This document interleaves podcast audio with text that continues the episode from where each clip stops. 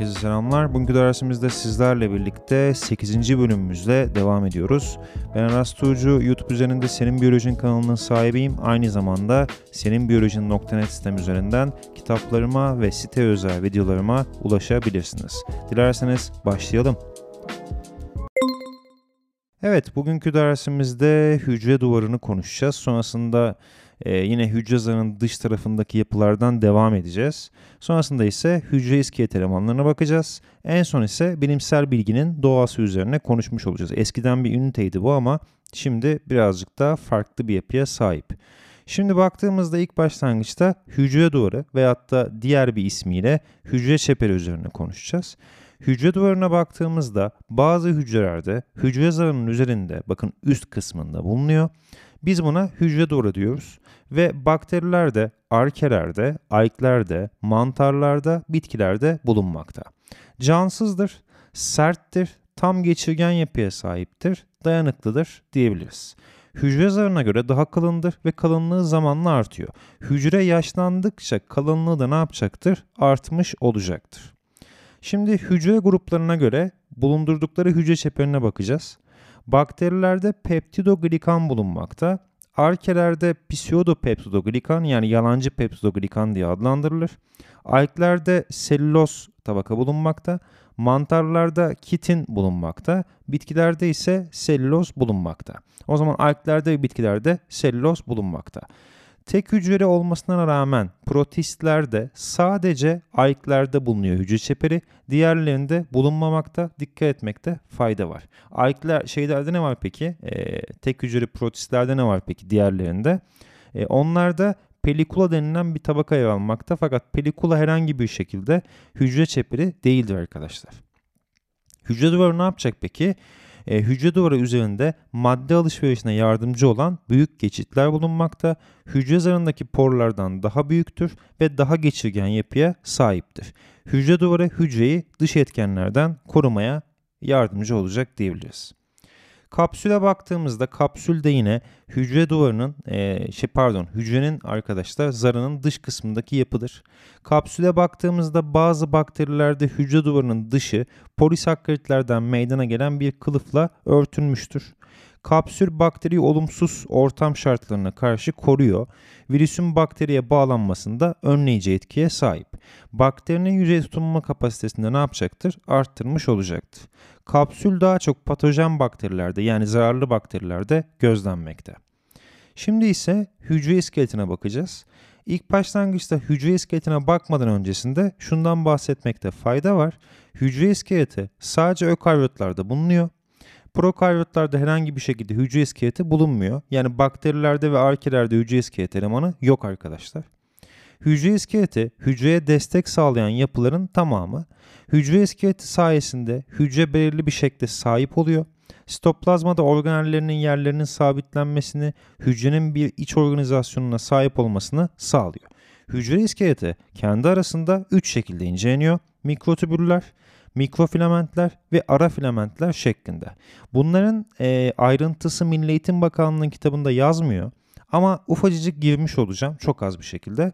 Mikrotübüllere bakıldığı zaman hücre iskelet elemanlarının en kalın olanı diye adlandırılıyor. Çapları 25 nanometre şeklinde. Proteinlerden meydana geliyor. Tübülin proteininden meydana geliyor. Ne yapıyor peki bu? Hücre şeklinin belirlenmesini sağlıyor. Hücrenin organellerinin e, yer değiştirmesini sağlıyor. Mikrofilamentlere baktığımızda ise hücre iskelet elemanların en incesi bu. Bakın bir önceki 25 nanometre iken bu 7 nanometre şeklinde adlandırılıyor. Aktin proteinlerinden meydana geliyor. Bakın mikrotübüller de proteinler oluşuyordu. Mikrofilamentler de proteinlerden meydana geliyor. Mikrotübüller gibi oluşup ayrışma özelliğine sahiptir. Hücrelerin yalancı ayak oluşturaraktan hareket etmesinde ve beslenmesinde etkilidir diyebiliriz. Ara filamentler ise bakın ara filament adı üstünde zaten orta büyüklükte olacak bu. Çapları 8-12 nanometre şeklinde adlandırılacak. Bu ne yapıyor peki? Bunun en önemli görevi hücre içerisindeki organellerin sabitlenmesine görevli. Sabitlenmesini sağlıyor yani tamam mı? Unutmuyorsun bunlar önemli.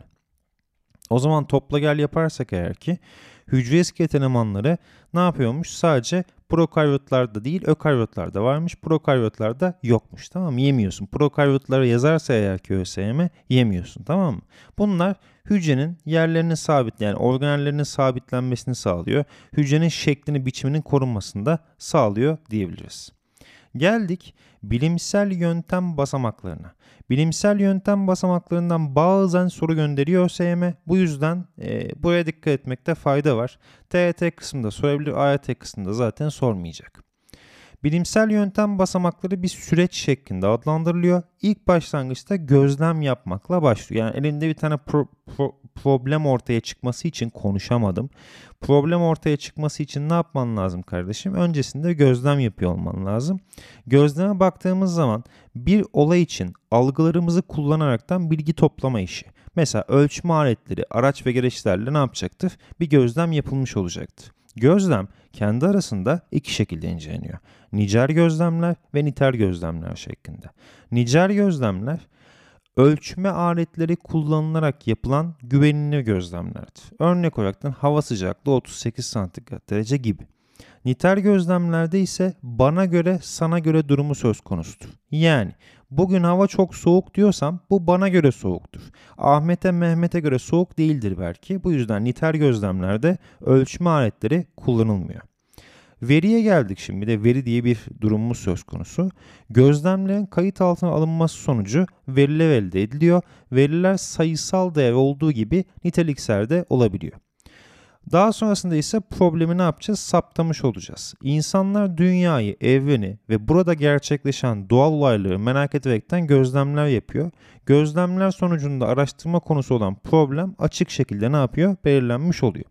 Tamam abi ben gözlemlerimi yaptım problemi belirledim. Daha sonrasında ne olacak peki? Daha sonrasında ise hipotez kurmuş olacağım. Hipotez ise geçici çözüm yolu diye adlandırılıyor. İyi bir hipotez verileri kapsayan yeni verilere de açık ve değiştirilebilir olmak durumunda. Hipotezimi kurduktan sonrasında ise tahmin yapmam lazım. Hipoteze dayalı olaraktan ne yapacağım? Tahmin yapmış olacağım. Daha sonrasında tahmin yaptıktan sonrasında bunu test etmem gerekiyor. Kontrollü deneyler yapmam lazım. Kontrollü deneylerde bakın unutmayın bunu. Kontrollü deney. Adam size sordu mesela tamam işte bu veyahut da bir deney düzeneyi verdi. Ve dedi ki kardeşim dedi bu öncüllerden bir tanesinde kontrollü deney şeklinde yazdı. Dedi ki bu deney kontrollü deney örnektir dedi. Nereden anlayacağım bunun kontrollü deney olduğunu? Eğer ki yapmış olduğu deneyde bir kontrol grubu varsa bu kontrollü deney diye adlandırılıyor. Kontrollü deneyler hipotezi desteklerse ve diğer bilim insanları tarafından test edilip onaylanırsa gerçek haline gelmekte. Bakın dikkat ettiyseniz eski podcastlerde veyahut da eski derslerimde teori veyahut da kanun ifadesi vardı. Milli Eğitim Bakanlığı'nın kitabında bu güncelleme yedi ve dedi ki kardeşim artık gerçek diye bir şey söz konusu. Yani gerçekten kastımız şu. Ben bir hipotez kurdum. Bu hipotezi kurduktan sonrasında deney yaptım. Deney sonucunda da bu hipotezim doğrulandıysa eğer ki gerçek diye adlandırılıyor. Neymiş? Gerçek diye adlandırılıyormuş. Şimdi ise bir de bağımlı ve bağımsız değişkenliğim söz konusu. Bağımlı ve bağımsız değişken ne arkadaşlar? Mesela sütün bozulmasında sıcaklığın etkisini araştıralım tamam mı? Sütün bozulmasında sıcaklığın etkisine baktığımızda mesela bir tane kap alalım. O kapta 5 santigrat derecede sütümüz olsun. Diğer kapta ise 40 santigrat derecede süt olmuş olsun. Dikkat ettiyseniz ikinci kapta süt 40 santigrat derecede olduğu için ne yapacaktır? Bozulmuş olacaktır. Burada Bağımlı değişken ne peki? Bağımlı değişken sonuç anlamına gelmekte. Bağımlı değişken sonuç anlamına geliyorsa süt ne oldu? Bozuldu. Sonuçta elimizde bir süt vardı. Sütün bozulması bağımlı değişken. Bağımsız değişken ne peki? Yani bağımsız değişken ise neden diyeceğiz biz? Bağımsız değişken ise sıcaklığın yüksek olması. Yani nedenimiz ne bizim? Niye süt bozuldu? Sıcaklık yüksek olduğu için. Peki kontrol grubu ne burada? Kontrol grubu ise süt miktarı, markası, konulduğu kap diyebiliriz. O zaman topla gel yaparsak bilimsel yöntem basamaklarında ilk başlangıçta gözlemleri yaptık ve verileri topladık. Sonrasında problemleri tespit ettik, hipotez oluşturduk. Hipoteze dayalı tahminler yaptık. Sonrasında kontrollü deneyler yaptık. Sonuçları değerlendirdik. Eğer ki sonuçlar hipotezi destekliyorsa deneylerin tekrarlanması, sonuçların başka araştırmacılar tarafından doğrulanması ve hipotezin gerçek haline dönüştürülmesi sağlanıyor. Eğer ki sonuçlar hipotezi desteklemiyorsa hipotezimi tekrardan ne yapacağım? Gözden geçireceğim. Yani diyeceğim ki kardeşim bu desteklemiyor. O yüzden ne yapacağım arkadaşlar? Tekrardan bir daha hipotez kurmuş olacağım. Gözlem ve kontrollü deneylerin sonuçları bilim insanları tarafından değerlendiriliyor ve yorumlanıyor. Veriler hipotezi destekliyorsa deneyler tekrarlanıyor ve elde edilen sonuçlar bilim insanlarıyla paylaşılıyor ve gerçek haline dönüşüyor. Peki hocam Milli Eğitim Bakanlığı'nın yeni eklemiş olduğu bu gerçek ne demek? Gerçek herkes tarafından doğruluğu kabul edilen ve aynı şartlarda aynı sonuçlara ulaşılan gözlemlerdir. Sonuçlar hipotezi desteklemiyorsa hipotez terk ediliyor, yeni bir hipotez ortaya konuluyor. Şimdi Milli Eğitim Bakanlığı'nın buna gerçek demesinin sebebi şu. Daha öncesinde teori ve kanun ifadesi vardı. Bu teori ve kanun ifadesi çok fazla karıştırılıyordu.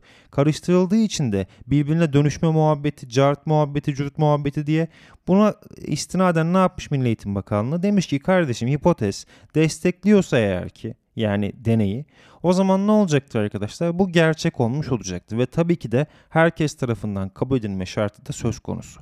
O zaman gerçek ifadesini unutmuyoruz. Hipotez ne yapıyorsa, deneyi destekliyorsa gerçek haline ne yapmış oluyor? Dönüşmüş oluyor. Evet, şimdi bir de ufacık bir şeylerden daha bahsetmiş olayım. Yine hani en azından aklınızda kalsın diye bitki ve hayvan hücresinin bir karşılaştırmasını yapalım. Bu önemli çünkü. Ee, bazen ÖSYM sorabiliyor bunları. Mesela bitki hücresinde ve hayvan hücresine baktığımızda hayvan hücresinde biliyorsun ki sen hücre çeperi bulunmuyor. Bitki hücresinde ise hücre çeperi var mı kardeşim? Elbette bulunmakta. Peki bitki hücresinde ne yok arkadaşlar? Sentozom yoktur. Hayvan hücresinde sentozom var mı? Elbette bulunmakta. Bitki hücresinde ne var? Plastit bulunmakta. Hayvan hücresinde ise plastit var mı? Yok. Plastitten kastım ne? Kloroplast, kromoplast ve lökoplast diye adlandırılıyor. Hayvan hücresinin depo etmiş olduğu bir polisakkarit vardı. Neydi o? Glikojendi. Bitki hücresinde ise bu nişasta diye adlandırılıyor. Hayvan hücresinin kofulları küçüktür veyahut da yoktur. Bitki hücresinin ise kofulları büyüktür ve bitki hücresine özgü olan ÖSYM'nin daha önce sormuş olduğu bir merkezi koful bulunmakta bitki hücresinde. Hayvan hücresinin hücre bağımsız şekilde çalışıyor. Bitki hücresinde ise hücreler birbirine e, hücre duvarı ne yapacaktır? Bağlı olmuş olacaktır. Hayvan hücresinde sitoplazma bölünmesiyle boğumlanma gerçekleşiyor.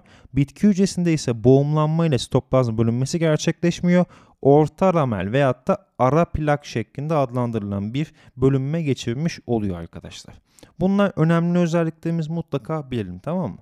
Evet bu dersimizde 8. podcast'imizde Genel itibara baktığımızda işte e, hücre iskelet elemanlarından bahsettik, hücre duvarından bahsettik, bilimsel bilginin doğasından da bahsetmiş olduk. Bir sonraki dersimizde ise sizlerle birlikte arkadaşlar neye geçmiş olacağız? Sınıflandırmaya geçmiş olacağız. O zaman bir sonraki dersimizde görüşmek dileğiyle. Hoşçakalınız, kendinize iyi bakınız efendim.